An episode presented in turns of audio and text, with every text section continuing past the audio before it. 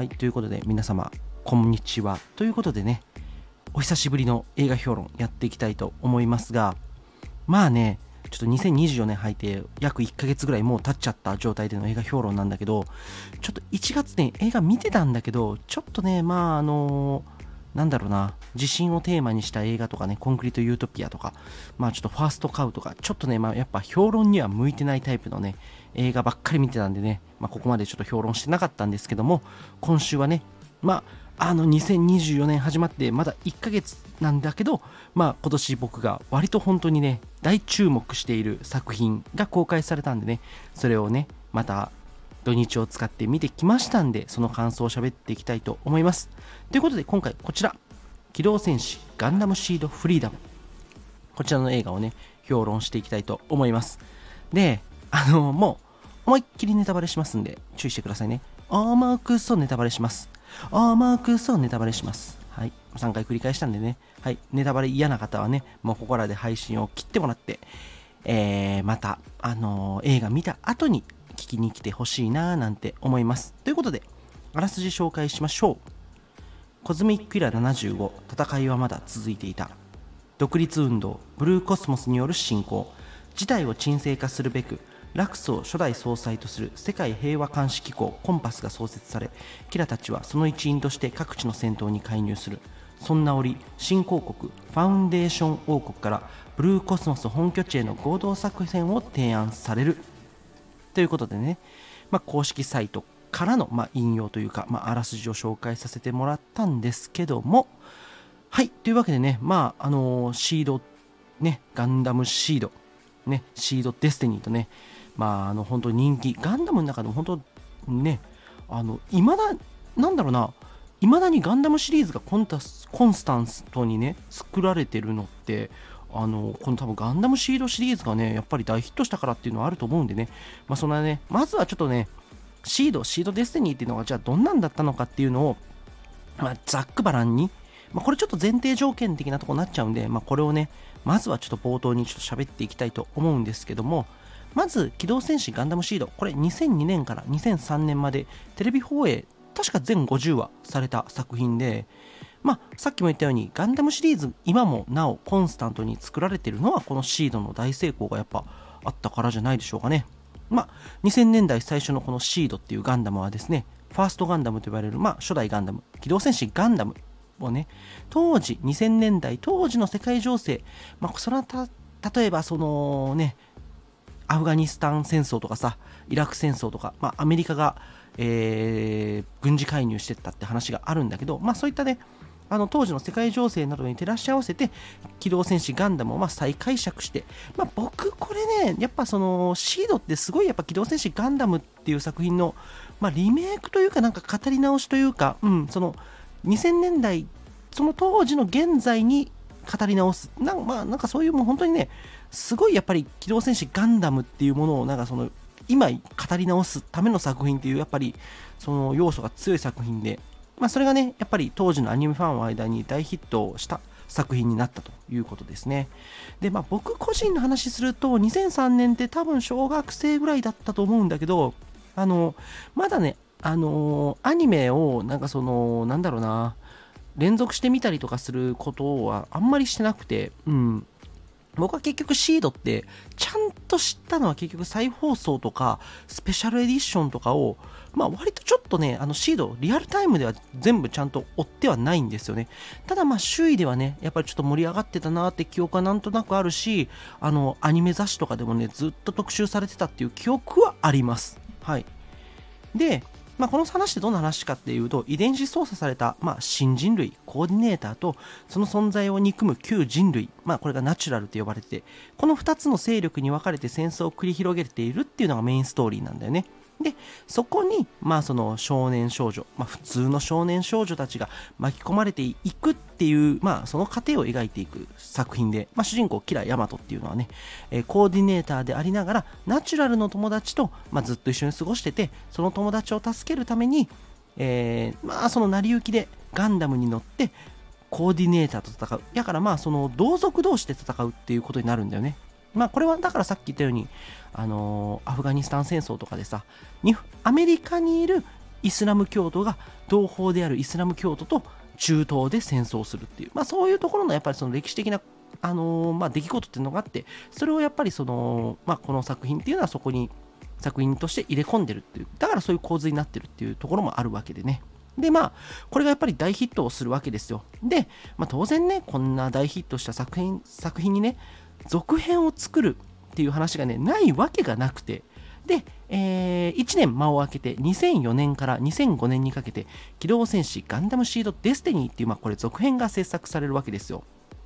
でこのシードデスティニーはなんとなくまああのー、真剣には見てないけどなんとなく追いかけてたぐらいの感じです僕は。はい。ただ、まあ、あのこの作品、まあ、結局その後さ全部見返したりとか、まあ、この映画シードフリーダムに向けていろいろデスティニー見直したりしたんだけど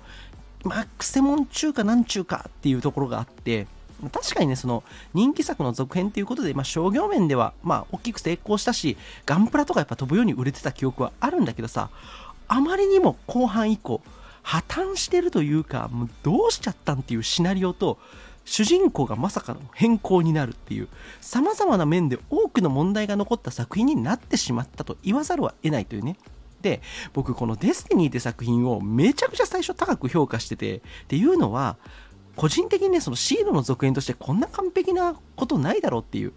うん、僕意欲的というかもうすげえこれいいなと思ってるんですよ。未だにね。うん。っていうのはさっきも言ったように主人公キラシードの主人公キラはコーディネーターでありながら地球連邦連合軍に所属してコーディネーター勢力のザフと戦うと。ででもザフトにはかつてのキラの親友アスランがいてその親友と苦しむなんだろうな戦いをそのすることに苦しみを背負い続けて苦悩するって話になって。でその過程でキラの仲間をアスランが殺してアスランの仲間をキラが殺すっていう展開になっちゃって憎しみをぶつけ合い死闘を繰り広げるんだけどで結果ね双方が双方を殺したと思ったんだけど結局じゃあ復讐して何が残ったのかっていうとなんかその当然殺された友達は戻ってこないし自分が自分の親友を殺してしまったっていうもうどうしようもないその虚無感に苛まれるわけですよ。で、まあ、当然この2人生きてんだけどでそのね戦争の無意味さに気づいた2人っていうのが手を取り合ってそして戦争に疑問を持つ者と同盟を結んでこの地球連合軍とザフトっていう勢力戦争を従っている勢力を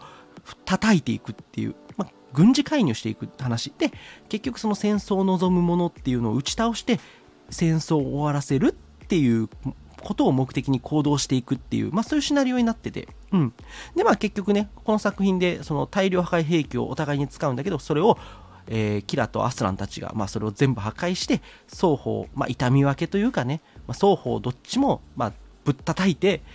一旦の平和が訪れたっていう、まあ、そういうオチになってるんですけど、で、このシードって作品見てる限りでは、このキラとかアスランの行動っていうのは、その正義の行動にも見えてくるというか、見えるように描かれてるんだけど、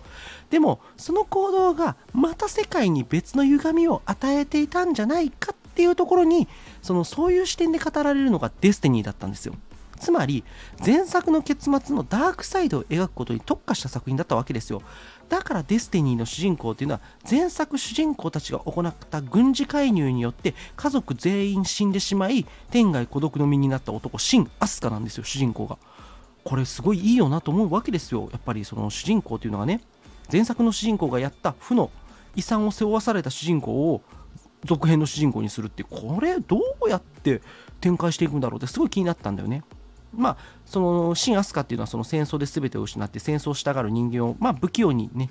まあ、不器用な本当男なんですよ、こいつは。で、そんな彼の成長だと思ってたんだけど、まあ、中盤以降ね、まあ、キラっていう前作の主人公が、まあ、しゃしゃってくるわけですよ。で、そこ以降、なんかすっげえ大幅な路線変更が、もう見る、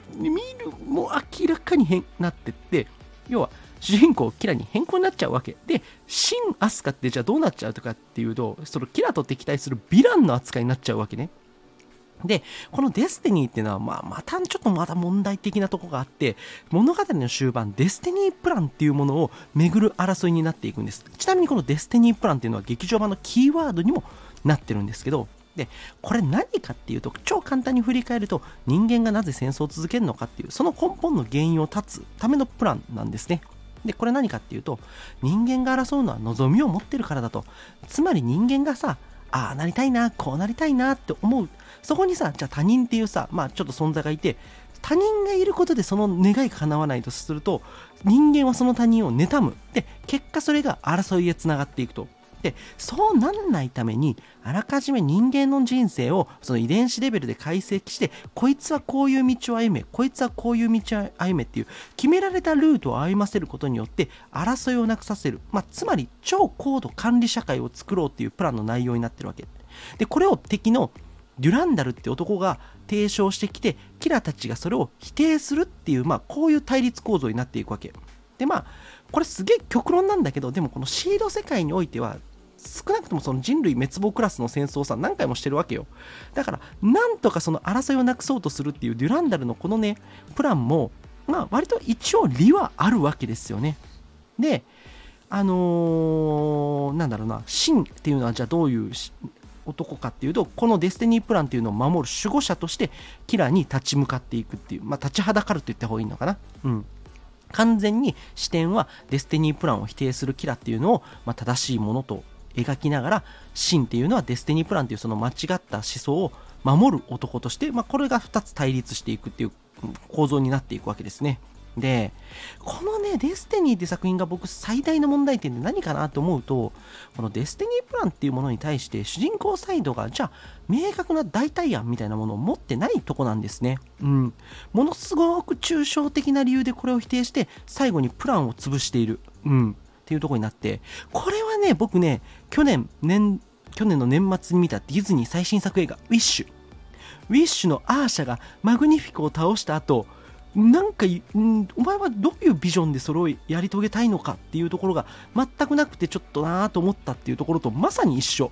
僕はガンダムシロデスティニーのダメさはディズニー最新作ウィッシュのダメさと割と通ずるものはあるなというのを、まあ、ウィッシュの評論でもまあ、あの、ちょっと指摘したとこはあるんですけどね。はい。まあ、ちょっとまあ、それは話を置いといてね。うん。で、まあ、その、この要はさ、極論ではあるが、それでもさ、その争いない世界をさ、実現させようとしたデュランダルの意思を潰してでも、提示したい未来図を主人公勢が一切示さないというか、うん、そのまま終わっちゃうわけ。やっぱりなんかそこの、じゃこういう世界を僕は求めるんだみたいなさ、ことが一切ないのよ。なんかそこは僕すごいなんか、うーんと思ったんだよね。ただこれは多分僕は思うんだけど作り手側もこのじゃあデスティニープランっていうものにその対峙してでもその示すべき未来像っていうのがどういうものかっていうのを作り手がさ多分想像しきれてなかったと思うんだよね。でだからこそその後が描けなかった。ここまでそのシードデスティニーから約20年経っての今このシードフリーダムって続編なんだけどなんでじゃあこの20年もかかっちゃったかっていうとその答えどうする？結局そこに何を提示すれば代替案として主人公たちがなんかその主張すべき未来っていうのを示せるのかみたいなものをさ多分探し続けたからだと思うんだよね。もちろんねこれあのシードシードデスティニーのメインのシナリオを書いてたあの諸沢千秋さんっていうのが2016年に亡くなったっていうのもまあ少なからず影響を与えてることは確実だと思うんだよね。あでもちなみにね今作その生前あの諸沢さんが書いてたその脚本を監督である福田さんがね、まあ、ある程度手を加えてるっていう話もしてたし、僕はなんかちょっといろんなところ推測してインタビューとか推測すると、前半は割とやっぱ諸沢さんの考えてたビジョンをそのまま映像化してて、後半にだいぶ手を加えてるんじゃないかな、福田さんが。っていう風なバランスだろうなと思います。で、まあ、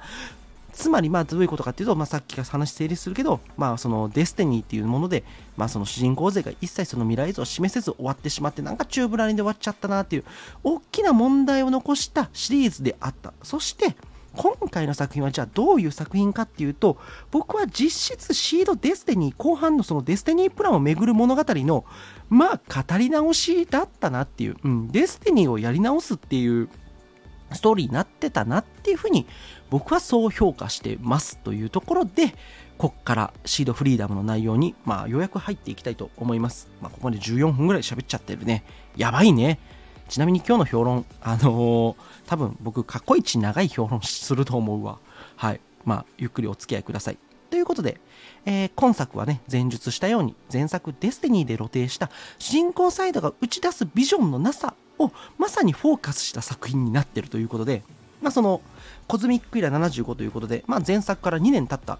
ていうところなんだけどもそのプランに対する明確な未来像を持ってなかったキラっていうのはですね結局そこから戦争っていうのはずっと繰り返し続いててそのいくら戦争を止めようとキラたちが努力してもどんどんどんどん人々の憎しみの連鎖っていうのが終わらない。そのことにキラたちはもう心痛めてるわけですね。でキラの心の中にはやっぱデュランダルの呪縛があってうんやっぱり彼の中でね、本当はやっぱ彼の言う通りだったのかもしれない。彼のプランっていうものが、やっぱりないといけなかったのかもしれないという、その、なんだろうな、彼をやっぱりその、デュランデルを倒したことに、やっぱ割となんかそこに、なんだろう、自分の明確ななんかその、芯みたいなのがブレブレになって、結構メンタル的にやられてる状態なんですよね、今作。で、そんでも折れそうな心を必死に奮い立たせて、半ば焦りにも似た感情で、世界の戦争に武力介入して、それを収めていくっていう、まあそういうキラたちの行動が冒頭描かれる。まあちなみにキラたち、キラとかシンはね、今作ではコンパスって言われる平和維持機構に属してて、まあ、世界の戦争に介入して仲裁したり、まあ、不可能な場合は武力での戦闘鎮圧を行うっていう、まあ、その平和維持活動を行っているっていう、まあ、そういう勢力でキラたちはいるんだけども、うん。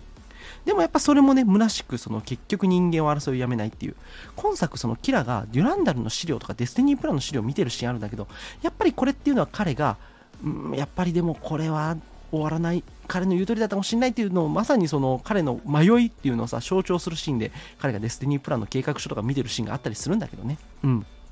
でここのそのコンパスの面々に対してその戦後ね独立運動を行って目覚ましい躍進を遂げたファンデーション王国っていうのがキラたちにとある協力を申し出るっていうところから物語が大きく動いていくと。で、まあ、ネタバレ OK って言ってるからも言うんだけど、このファウンデーション王国、そして、ここにいるブラックナイツのオルフェっていうね、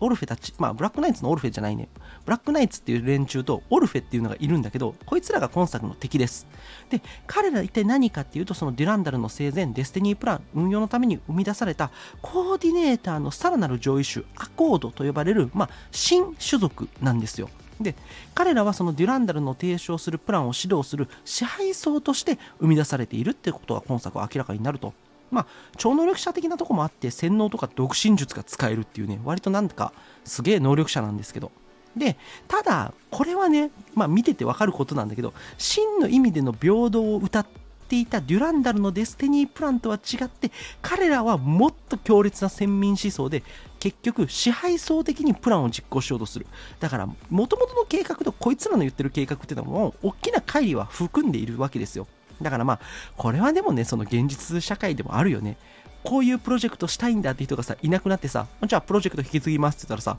なんか気がついたらえこんなん思ったもんと全然違うもんできましたけどみたいな。まあそういうね、プロジェクトを誰かが引き継ぐと歪んだものになりがちっていう、これはもう現実問題、ある問題なんでね、あ、こういうことあるあるあるって思いながら見てましたけども。はい。で、まあこの、さっきも言ったようにこのね、あの、ファウンデーションっていうのは、あの、プランを運用していて、デスティニープランを運用してて、まあ目覚ましい発展を遂げていて、まあ、最終的に彼らが全世界にプランの導入を訴えていく話なんですよ、今回。で、従わない者は大量破壊兵器でもう全員国民殺しますみたいな、もう恫喝まがいの行動に出るっていう。まあ、この展開もね、正直、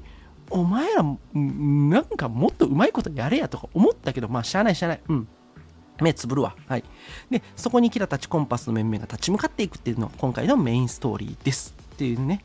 で、まあ、当然最初はね、この彼らのシーンわかんないんで、招待されたファウンデーション王国にやってきたコンパスの面々は手厚くね、手厚く、うん、手厚く、まあ一応手厚くね、あの歓迎されるんだけどもファウンデーションの最小であるオルフェとラックスが何やらただならぬ雰囲気になってねラックスの恋人であるキラが「何何何?」って若干やきも削るなど今作は全体を通してキラとオルフェの恋の鞘当て的なね話になってるとそれが宇宙規模のド派手規模で展開していくのも特徴であるということでまあ、あのネタバレ全開で評論してるんで、まあ、結論書きますけど、実はこのラックス・クラインっていうね、シード1作目から出ている彼女はですね、アコードっていうね、実はお前コーディネーターじゃなかったのかっていうね、うん。遺伝子レベルで、しかもオルフェと結ばれることを刻まれていた存在である。つまり、運命の赤い糸で結ばれた2人っていうのを地でいく存在だったってことが明らかになると。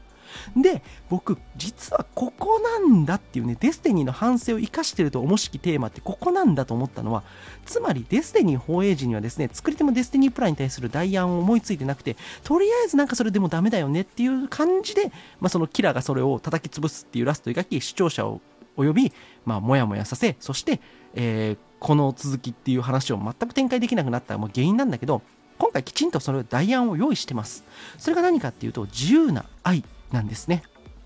まあだから詰まるところね、デスティニープランっていうのは全世界の人間の遺伝子を解析してそれぞれの人生プランをあらかじめ設計、その通り人間が生きていくこと生きていくことを強制するプランなんですけども、だからつまり誰と出会うとか、どんな仕事をするとか、そして誰と結婚するとか、そういうのをあらかじめ全て決定してしまう。つまりそこに自由な愛っていうのは存在し得ないんですよ。で、オルフェはラックスに僕らは結ばれる運命だ、まあ、遺伝子で結ばれる運命だ、人類を導く運命なんだって言い続けるんだけど、ラックスはそれを否定して自由な愛こそ尊いと、まあ、オルフェを否定するわけ。で、キラとの未来を切り開きたいんだっていうのを願うわけ。このまあ三角関係的な関係性っていうのは、その今作割とね、その逆襲のシャアっぽいことしたいなっていうのもね、随所に見えるんだけど、まあそういった過去作のガンダム作品のオマージュもかしこに散りばめられてるのもまあ特徴だとは言えるわけですよね。うん。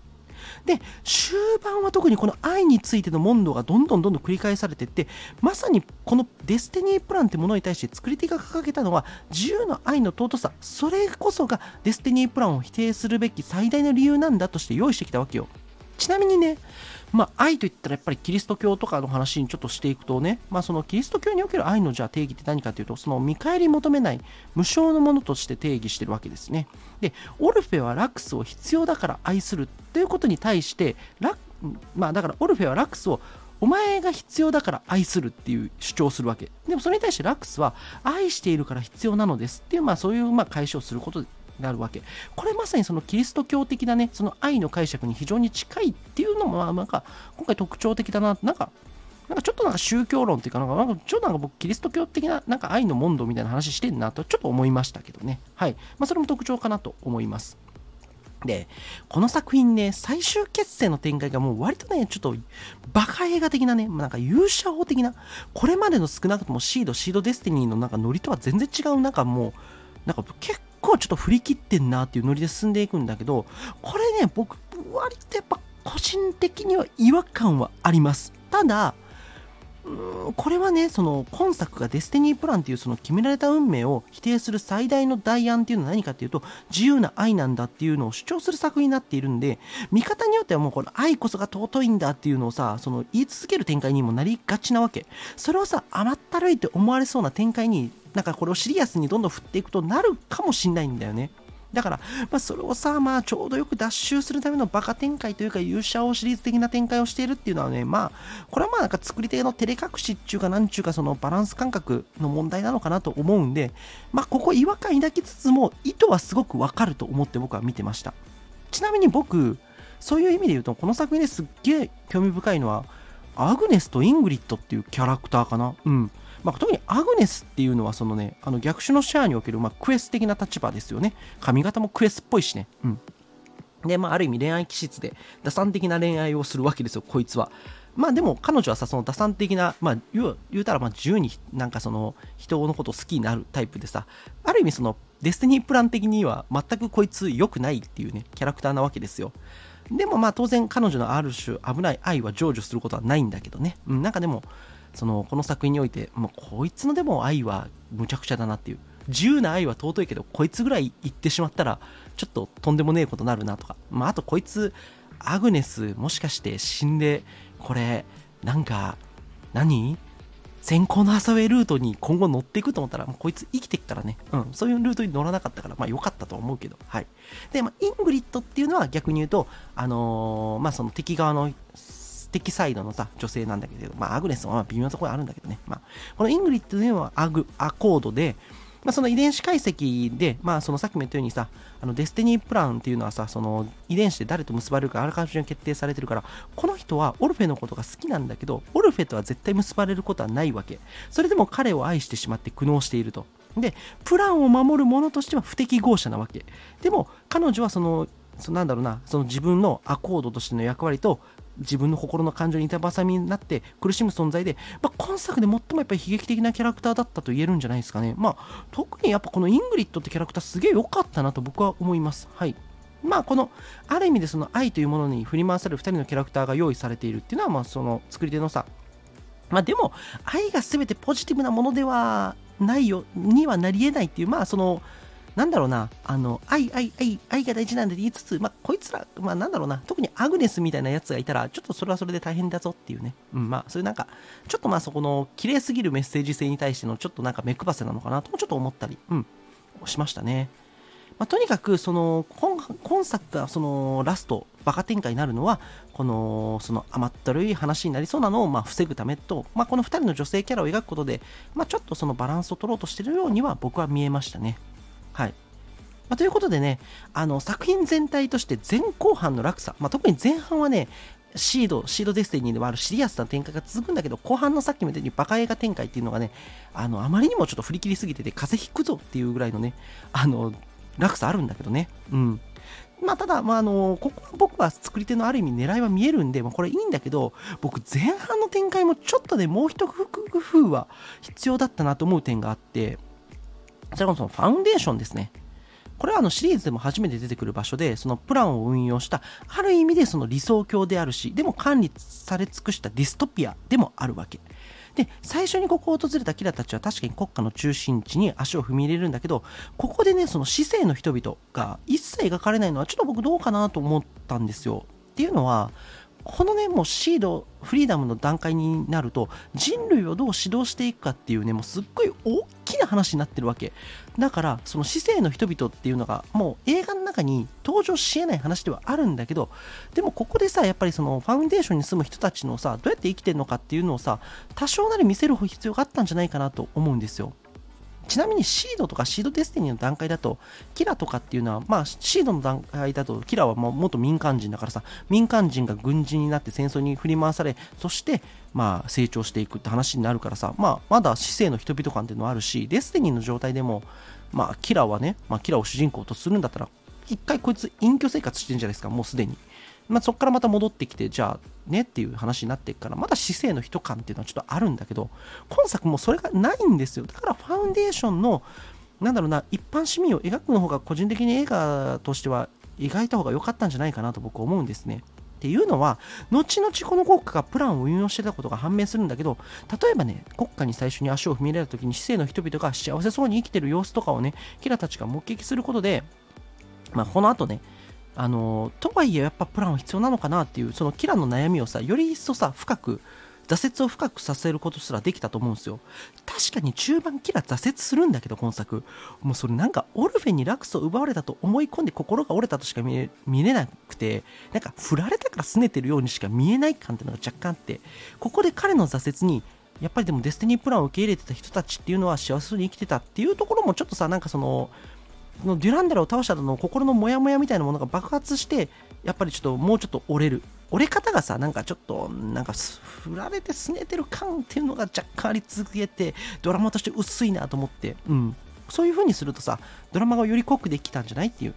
だからこそその国家をエゴのために自ら滅ぼしたオルフェたちの非道さっていうのを強く印象づけることもできたと思うんですよね。で、さっきさ、そのディズニー映画ウィッシュと同じ問題点が白デステにあったっつってるから、まあデ、ディズニー映画をさ、例に出して、ちょっとここからいくつかちょっと問題点の指摘していきたいんだけど、こういうね、よくわかんない場所とか国家をさ、うまく見せる手腕っていうのは、まさにディズニー長編アニメーションのお箱ですよ。美女と野獣の例えばさ、ベルと村人によるさ、ボンジュール、ボンジュールのさ、あの展開よ、冒頭の展開よ。あれでさ、世界観の説明するしさ、ミラベルと魔法だらけの家におけるマドリガル家の紹介展開とかさ、まあ、ウィッシュにおけるそのロサス王国の紹介の展開とかさ、短時間でパパッと世界をあのある程度紹介することってディズニー映画とかさ、やっぱ参照してるとさ、うまいんだよ、そこ。だそういうとこもちょっとさ、あの取り入れてほしかったなーっていうのはちょっとやっぱりありますね。うん。で、あと僕展開としてこれはぶっ細工だなと思ったのはオルフェとラックスのシーンですね。2人がね、特別な存在であるってことは物語の展開上必須ではある。でも、それを描写することも重要。わかる。でも、今作、飛行場、アウラ女王との謁見、ダンスフロア、庭園、湖畔。このね、2人がシンパシーを感じるシーンを短時間に似たような展開でパンパンパンパンパンパンパンパンパンパンってやってるから、まあ、これ後々の伏線にはなってるんだけど、でも、もうこれ逆に言うと伏線ですよ、伏線ですよ、伏線ですよっていうのがさ、あんまりに繰り返しすぎてて、逆に、ブサイクだ、映画として。うん。で、それを見てるキラとイングリッドの複雑な心理描写も、それを毎回見てさ、なんか、あれ？あれ？あれ？ってなっちゃうのをさ、回でいいんじゃないって僕は思うわけ。うん。例えばこれ、劇的に2人が近づいて距離を近づけるシーンっていうのを例えばダンスフロアと庭園だけのシーンに絞ってで例えばさっき言ったようにダンスフロアのシーンはさもうもっとさ森に盛るもう美女と野獣かっていうぐらいねもうそれぐらいもうビューティービーストですよもうぐらいさでちなみにこのビューティービーストって僕別になんかディズニー映画をさっきから引用してるからあのー、なんかそれを例に出してるからさなんかビューティービーストって言ってるように見えるけど実はそうじゃなくてオルフェっていうのは見た目はすごく美しくてかっこいいんだけど中身はめちゃくちゃひどいやつっていうね。要は逆野獣なわけですよ。だからさそういうところもさ意味合いも込めて美女と野獣っぽくしたりとかさもうちょいなんかそこをさもっと劇的に描いちゃうことによってその不要な繰り返しをなくすその不要な繰り返しをなくしたところでファウンデーション国内の描写をもうちょっと深くするみたいなことをすればよかったんじゃねっていう。もちろんこれがね、テレビアニメのドラマ方式だったら繰り返し続けてても、まあまあまあ、まあこれはそういう話なのね、この話数はそういう話なのねで済むけど、やっぱ映画はそうはいかないわけ。2時間っていう限られた時間を使っての演出としては、同じことを繰り返すってちょっともったいないし、くどいし、あのー、それはね、やっぱその、うんまあ、映画としてはやっぱりちょっと不細工な展開であると言わざるを得ないなと僕は思いました。まあ、それに比べたらね、まあ、そのいろんな問題点として、なんかその2ちゃんとかさ、なんかいろんなとツイッターとかで書かれてるような、そのモビルスーツの設定の矛盾とかを指摘する、まあた、まあ、そのもなんか指摘したらめんどくさいことなんだけどさ、まあまあ言うけど、なんじゃ、なん、なんかオーブでさ、ストライクフリーダム錦っていうのがさ、なんか作られてんじゃん。でもキラーさ、フリーダムって驚いてたじゃん。じゃあ、お前さ、プラウドディフェンダーはさ、何のために作ってたの？え、あれ、ライジングフリーダムにつける気だったん？っていう。何用っていうのもあるし、まあ、キラがさ、ストライクフリーダムが、錦がこんなとこで再生されてるっていうのをさ、驚いてた割にはさ、ストライクフリーダム錦のさ、額にはさ、バカビームみたいなのがついてるわけよ。え？っていう。え？っていうね、どういうことっていうね。うん。まあ、まあ、うん。だからまあ僕、これはまあ別にいいっちゃいいなと思うんですよ。こういうちっちゃい問題は。だから僕はそれよりもやっぱりこの映画としてちょっとこのブサイクな点があるっていうところの方が僕はやっぱ気になりましたね。うん。そういう設定云々より僕は映画、まあ、だからこれやっぱ映画評論してる身だからさ、映画として、うん、ここは稚拙だって思う方がやっぱ目立ったっていうのはすごいある。で、まあ、あとちょっともう一個口うるさく言うと、そのデスティニーの、シードデスティニーの時には提示できなかったプランを否定する動機に自由な愛を掲げる。まあ、これはね、やっぱ僕、代案がない、代案がないって言ってたからさ、まあ、これに関してやっぱそこ評価したいわけですよ。ちゃんと代案あるじゃんって。で、後半の展開っていうのももうある意味その愛っていうものをさその前面に押し出すからさキラ・オルフェの落成の恋の再当て展開、まあ、これもしゃあないわなっていう。ただこれね愛の定義っていうのがどうしてもそのやっぱ男女間での恋っていうものになんかちょっと歪償化されてる気がするんだよね。それこそこれ多分デスティニーから2年後ぐらいにこの映画が公開されてたらまあ別に何も思わなかったんだけど2020年代に作られる映画としてこの価値観はちょっととなーっていうふうに僕はちょっと思いました。っていうのもやっぱ2014年にね、まあ、そのこれもディズニーの話して申し訳ないんですけど「アナ雪花と雪の女王が」まあ、そのやっぱあってさ彼らこの映画がやっぱその打ち出した価値観っていうのは愛っていうのはディズニー映画っていうのはずっと真実の愛はだんその真実の愛で目覚めるんだって言ったらさ男が女にキスして目覚めるとかさそういうさなんかさ男女間のなんかそのまあなんかうん恋みたいなものがさあの真実の愛なんだってディズニーはずっと言い続けてたんだけどこの「アナ雪」でそれは違うっていうのをね自ら否定するっていうねうん。愛っていうのはいろんなものの中に宿るものなんだっていうのを「アナ雪」でちゃんと提示してしまってる。で我々はやっぱその後の世界に生きてるわけ。だからその愛の一つの形としてキラとラックスの関係性を出すのは構わないんだけどでもそれが全てであるっていうようなね終盤の展開っていうのはなんかその2020年代の映画としてはちょっと僕はなんかこれはなっていうのにちょっと思ったりもしています。はい。でまあその中盤ねアスランがキラを殴る彼らの友情もその一つの愛の形とも言えるわけだしシンがキラを尊敬してることも一種の愛だと思うし、まあ、それこそカガリとキラのさその兄弟関係みたいなものにも愛はあったりとかするんだけどだから逆に言うとオルフェってあのー、こうした人間関係も全てプランによって決定づけられてるから彼はやっぱそういうものは持ち得てないんですよ。だからキラっていうのはその男女の間にあのー、芽生える愛だけではなくて彼がそういった愛も何も持ってない。プランっていうのはやっぱりそういうものすら生み出さないんだっていうとこまでちゃんと踏み込んで最終的にそれで、えー、オルフェをもう打ち倒すっていう展開見せ方はいくらでもあったはずなんだけどただやっぱ僕は2020年代の映画としてはそういう観点から見るとここまではやっぱりやらなきゃいけなかったと思うしできたと思うんですよねそれは。うん。いろんなやり方で多分オルフェに突きつけることができたと思うんだよね。ここはちょっとやっぱりどうしても気になったっていうとこは指摘しておきたいなと思います。ということでね、まあ、ここまで、まあ、ちょっと批判的なポイントもちょっとね、上げながら、まあ、喋ってきたと思われるかもしれないですけど、これはね、僕はあくまでこの作品を映画、評論した際に指摘したいポイントです。もちろんそのファン目線で見た際にね、この映画がめちゃくちゃ素晴らしいってことはね、理解してるつもりです。例えばそのデスティニーでさ、主人公交代の憂い目にあったよ、そのシン・アスカよ。うん。その天涯孤独でさ復讐に取りつかれた男だったけどさ今作でやっぱ彼もともとのその性格的特徴であるクソガキ感をね前面に出す。でキラーを尊敬するいい意味での後輩感っていうねうん。すっかりつきものが取れた状態で活躍してますね。いやこの映画見てね僕デスティニーの時はなんかしんなこいつなと思ってたけど気持ちいいキャラじゃん。なんか俺すごい真のこと好きになったこの映画見てて。うん。こいつ俺好きだわってなったし、今作一番活躍するのはシンアスカだよね。うん。特にまあ一番面白かったのはやっぱその、心を読むさ、独身術を使う的にさ、あの、無心で戦うっていうね、こいつ何も考えてねえっていうね。勘となんかもうセンスだけで戦い続ける。あとその洗脳されようとしたらさ、心の悩みのなんだろうな、ある意味でその彼の心にずっと彼を守り続けてたその、まあ、心の闇の象徴と言ったらいいのかな。でも彼の心をさ、守り続けるステラが出てきてさ、ガードしてくれる。まあ、ただね、これ、あの、ステラがさ、なんかその、モンスターみたいになってさ、うわーってやるけどさ、それはやりすぎだって。あのー、うん。あのさ、あのー、こういうさ、その、シード、シードデスティニーでさ、あのー、こういうさ、あの、なんだろう、主人公たちを守ってくる、まあ、ある意味、いなくな、死んでしまった女性っていうのはさ、例えばその、ラウル・クルーゼ対キラの時のさ、ラストでさ、フレイがさ、出てきたりとかさ、感動するシーンあるじゃん。ああいうのを全部ぶっ壊れるんだけど、そういうテンションでやられるととかさ、うん、思うけど、やりすぎです。ただまあ、さっき言ったけど、このやりすぎ展開っていうのは、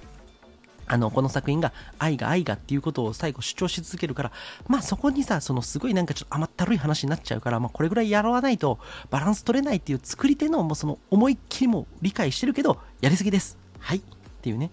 まあでも本当に真の見せ場はね、このデスティニーでその、なんだろうな、あの苦渋を舐めた彼としてはね、その、うん、救済したいっていう作り手の意思だと思うし、これはやっぱ僕、シン・アスカの展開全部熱かったっすね。うん。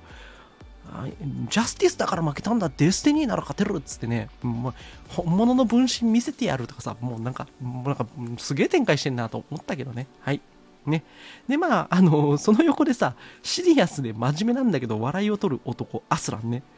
あの相手が心を読んでくるからさ、エロい妄想して防ぐってさ、お前、それはクレヨンしんちゃんレベルの発想だぞっていうね、お前、野原しんのすけかっていうようなね、割と本当にね、これ、疑いたくなるようなね、その独身術回避術を見せてくれるわけよ。で、これも今までのシード、シードデスティニーの空気感からでは信じられないんだけど、ここもバカ展開にしてんのはさっきも言ったように、もうこれぐらいしないといけないっていうね、うん、とこだと思うから、もうこれはもういいです。素晴らしいです。アスラン、お前、むっつりつけべだなっていうね、もう、お前、お前っていうね、とこですよ。うん。あの、あのインフィニット・ジャスティス錦の頭からさ、ビームが出るとかさ、まあそもそも、お前、どうやってズゴックの中にそれ隠してたんだっていうね、もうなんか、信じらんないような展開いっぱいあるんですけどね。はい。この辺も全部祭りだからっていうね。まあ、あと本当に、ね、ストライクリーダムにね、あの、プラウドディフェンダーが装備されて、マイティストライクフリーダムになる。で、ラックスがさ、そこでさ、あの、ミーティアが流れるシーンはさ、やっぱ激アツなんだよ。ダンダン、ダンダンってね。うん。ラックスがさ、フリーダムの横でさ、手バーって広げてさ、まずお前のパイロットスーツのセンスどうなってんだっていうのと、あの、ヘルメットを尖らすな。危ないっていうね。まあいろいろ思ったけど、まあそっからさ、あの2人で、あの、マイティストライクフリーダム操作して、あの、ラックスが、ここは私がって言って、お前何機潰したっていうね。っていうか、あのもう雷は何？額からのバカビームは何？もうしかも、あの額からのさ、バカビームが出すときさ、あのラックスの承認が必要なんだ。強すぎて、あのビームが。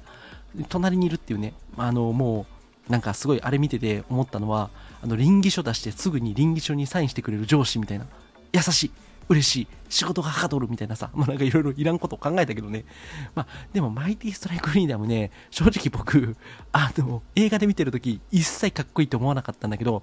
ガンプラとかね、あの、超合金の、あの、発売でね、あの、立体物、写真とか出てるのを見たら、あ、割とかっこいいかもしんねえと思ったりしたけど、うん。まあ、それどうでもいい話ですね。はい。まあでもね、マイティストライクフリーダム、なんかすげえ、すげえ最後なんかすっごい活躍してたんでね、まあその辺もね、うん、なんか面白かったっすね。はい。っていうね。まあ、とにかくね、個人的にやっぱその20年弱の時間を得てね、懐かしのキャラクターたちの活躍が見れたっていうのは、やっぱりその非常に嬉しい部分もあるし、僕もリアルタイム完全直撃、いやもう世代としては直撃なんだけど、ちょっと遅れてさ、あの、視聴してた身としては、でもやっぱそれでも僕、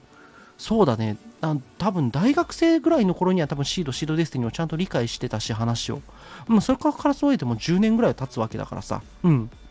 まあなんか、そのこのねまさか30代になってこういうあのねシードの続編が見れると思ってなかったからね。うん。まあいろいろやっぱその映画としては言いたいこといっぱいあるけどまだやっぱそれはね、うん、映画評論としてだし僕はやっぱでもそれでもシードのすごいファンではあるわけだからそういう意味ではねやっぱり非常に楽しい映画体験だったしまあもう一回とかねもう一回とか言わずなんかもう何回も見たいなっていう気持ちは本当素直にありあるんではい。映画として気になるとかいっぱいあるしその映画評論としてねまあ、こういうとこ気になるよっていうのは今日指摘したんだけど、でもファンとして、ファンムービーとしては、めちゃくちゃよくできてる映画ではあるっていうところ、だからまあ、ちょっとダブルスタンダードな部分はあるっていうのは、ちょっと最後に指摘しておかないといけないなと思います。ということでね、まあ、このシードフリーダム、あの前半と後半のあまりに差のある展開を面食らったし、映画としてやっぱり下手な部分っていうのは多いんですよ。でも、正直ね、だからまあ、これね、僕、多分ベストな展開の仕方としては、映画じゃなくて、そのワンクールぐらいの連続アニメで、まあ、ワンシーズンやるぐらいが、まあ、一番ちょうどよかったのかなと思うんだけど、まあ、このボリューム感の話、やっぱ2時間では、あの、満足に語りきれないし、ねえ、うん、もうちょっと時間たっぷりとってもいいんじゃないっていうね、うん。まあ、後半の超展開、いろいろちょっと、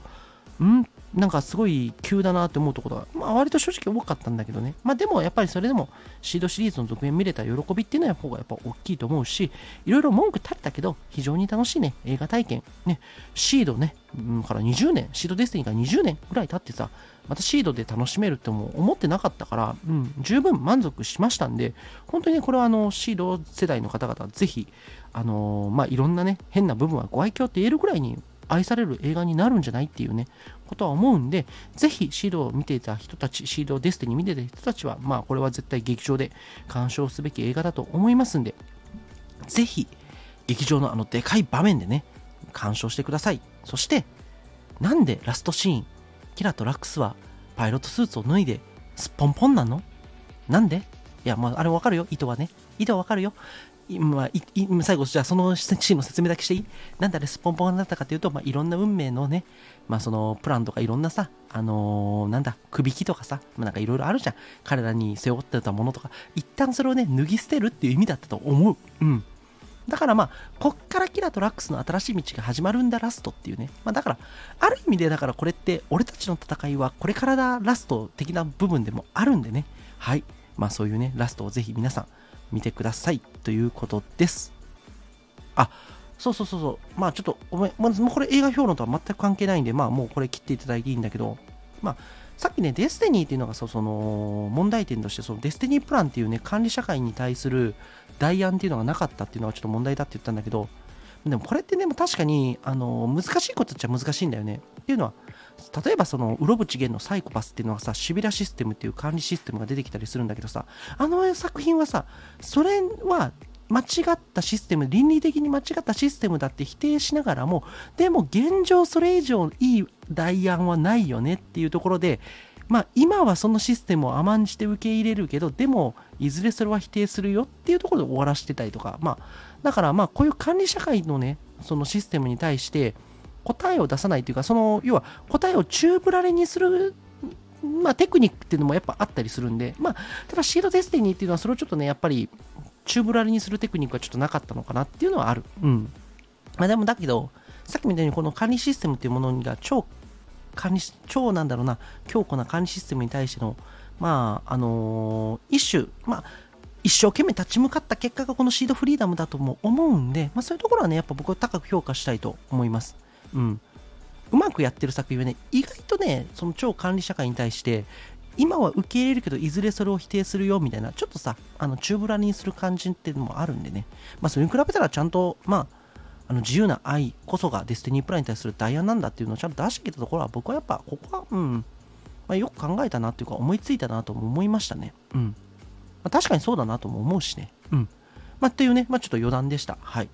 まあ、あの、まだまだいろいろ語り足りないことある作品なんでね、ぜひ、あの、シードフリーダム見た方、コメント欄とかね、